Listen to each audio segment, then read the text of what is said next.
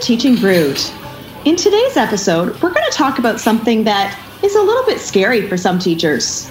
Yep, we're going to talk about how to bring technology to your students. We're talking about beginning of the year, middle of the year, depending on when you're ready to do it. But we are going to talk about how to, some kind of best practices that you can use to bring uh, to bring it to your students. Apologize right away if I sound a bit nasally. I've got a bit of a head cold. Uh, so the first thing you want to do is establish some routine. In Yeah. fact, like it's not a free for all. Everybody runs for the laptop cabinet.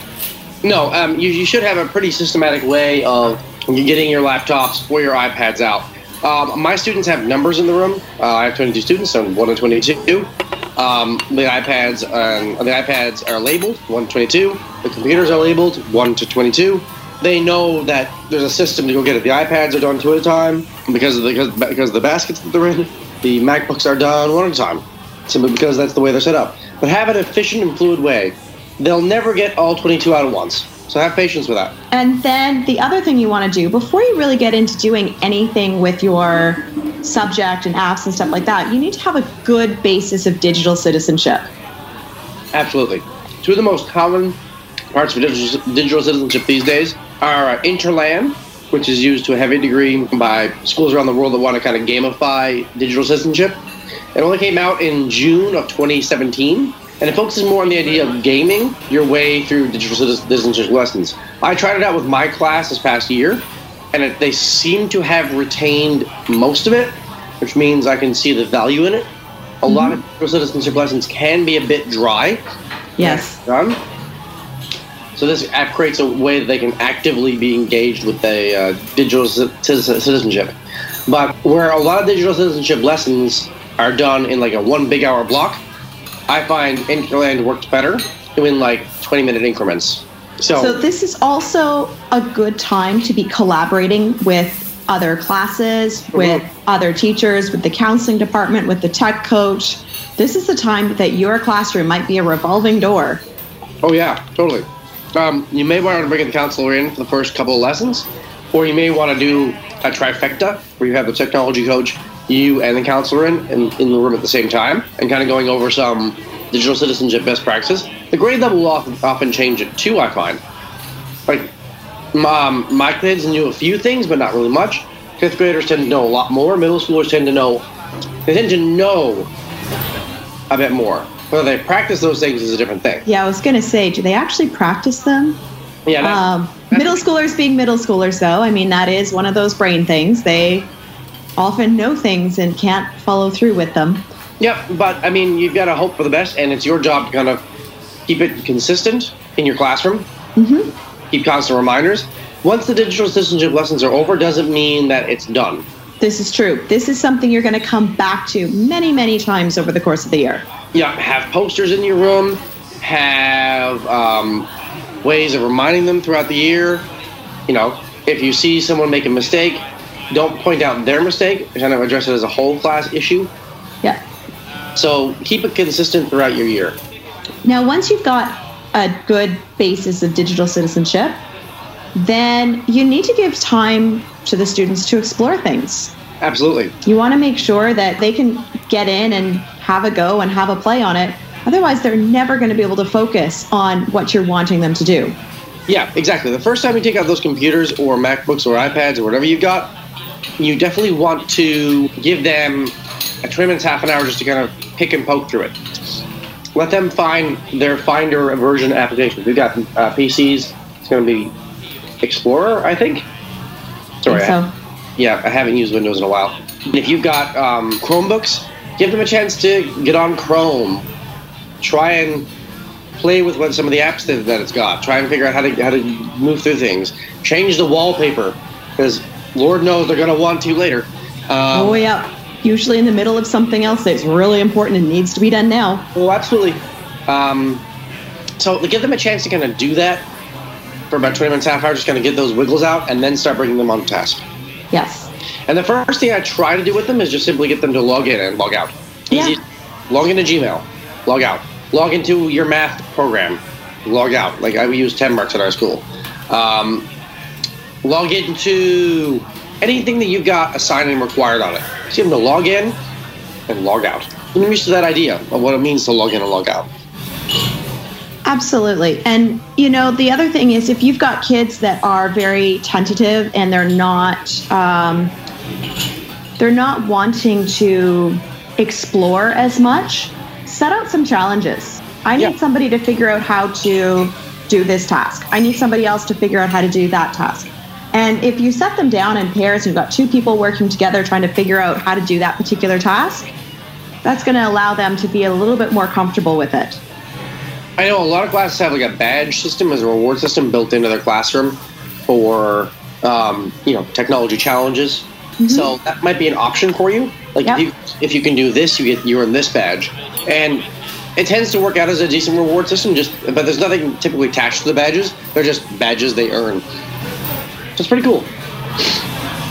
So, word of advice that comes from many teachers around the world who have already gone through this expect things are going to go wrong. Oh yes. Oh There, it's one of those things your network might be down, there might be that one computer that just doesn't connect. Expect these things are going to happen and know that it's normal that they happen and it happens to everybody. Yeah, you definitely need to have a backup plan in place for those students. Or you may kind of go, okay, if three of my students can't get on right now, maybe we leave this for another day. I had Yeah. to do that my first time uh, pulling out the iPads and all getting all 22 of my students on their iPads. Two of the students could not log on. It was just not working that way.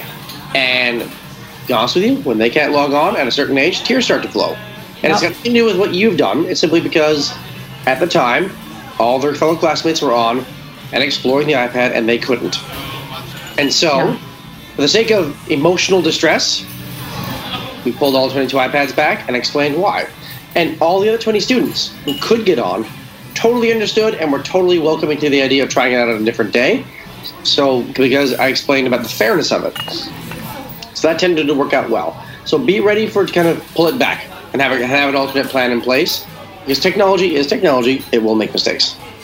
Absolutely. Kind of going along that, have somebody in the class that's going to be your tech geek or your tech guru or whatever title you want to give them.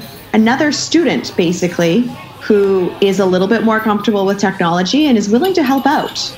Yeah. In general, grow your student leaders. Grow Yeah. your students that who seem to have a natural knack for it and will pick things up quicker and just let them go.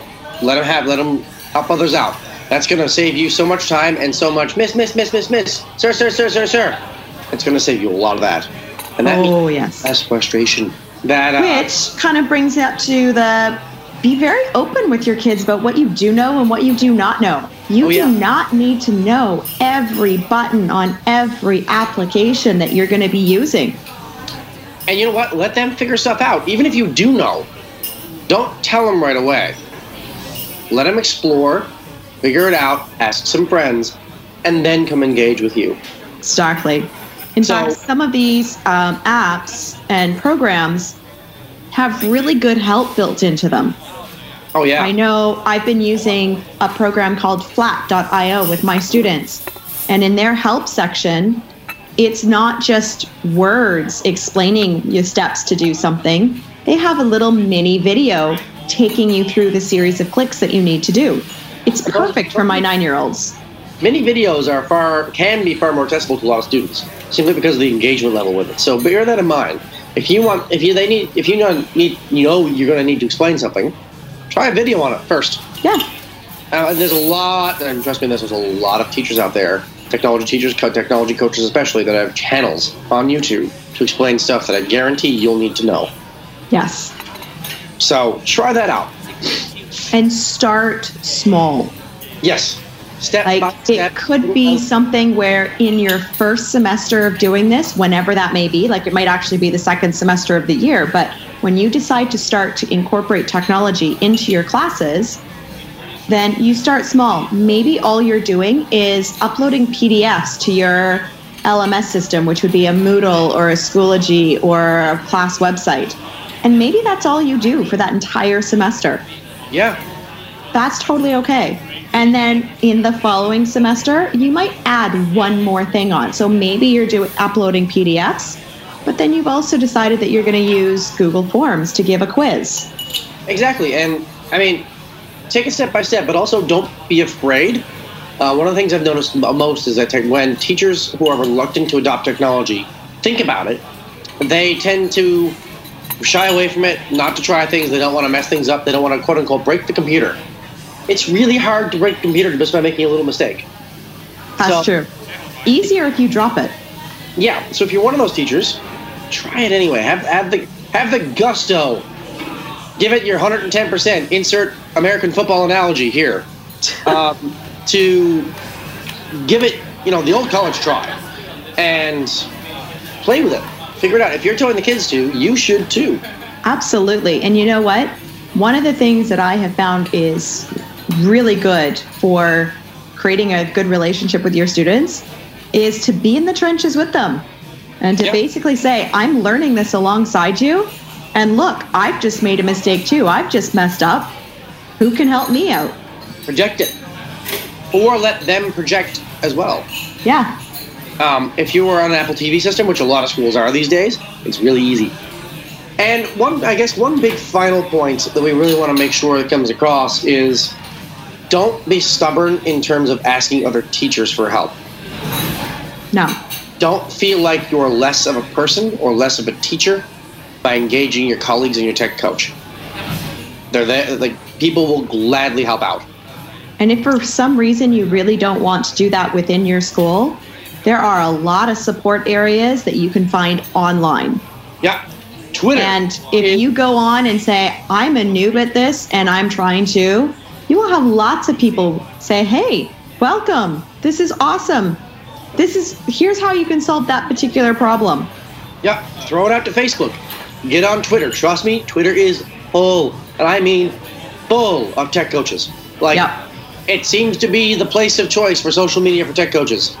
There is Jump also a couple of very active Google Plus groups. Yes, there are. Instagram has some, and I find there's not as much, but Instagram does have some. But throw it out to Facebook. If you have friends on Facebook, say, hey, I'm looking for someone who can give me a hand with this. Are you that person, or do you know someone? And tap into social media. It works. It really does. All right. Well, good luck. Have and fun. hope that you're able to go from step one to step two in your journey of technology and your students. Absolutely. Enjoy your day, everyone. Bye. Bye.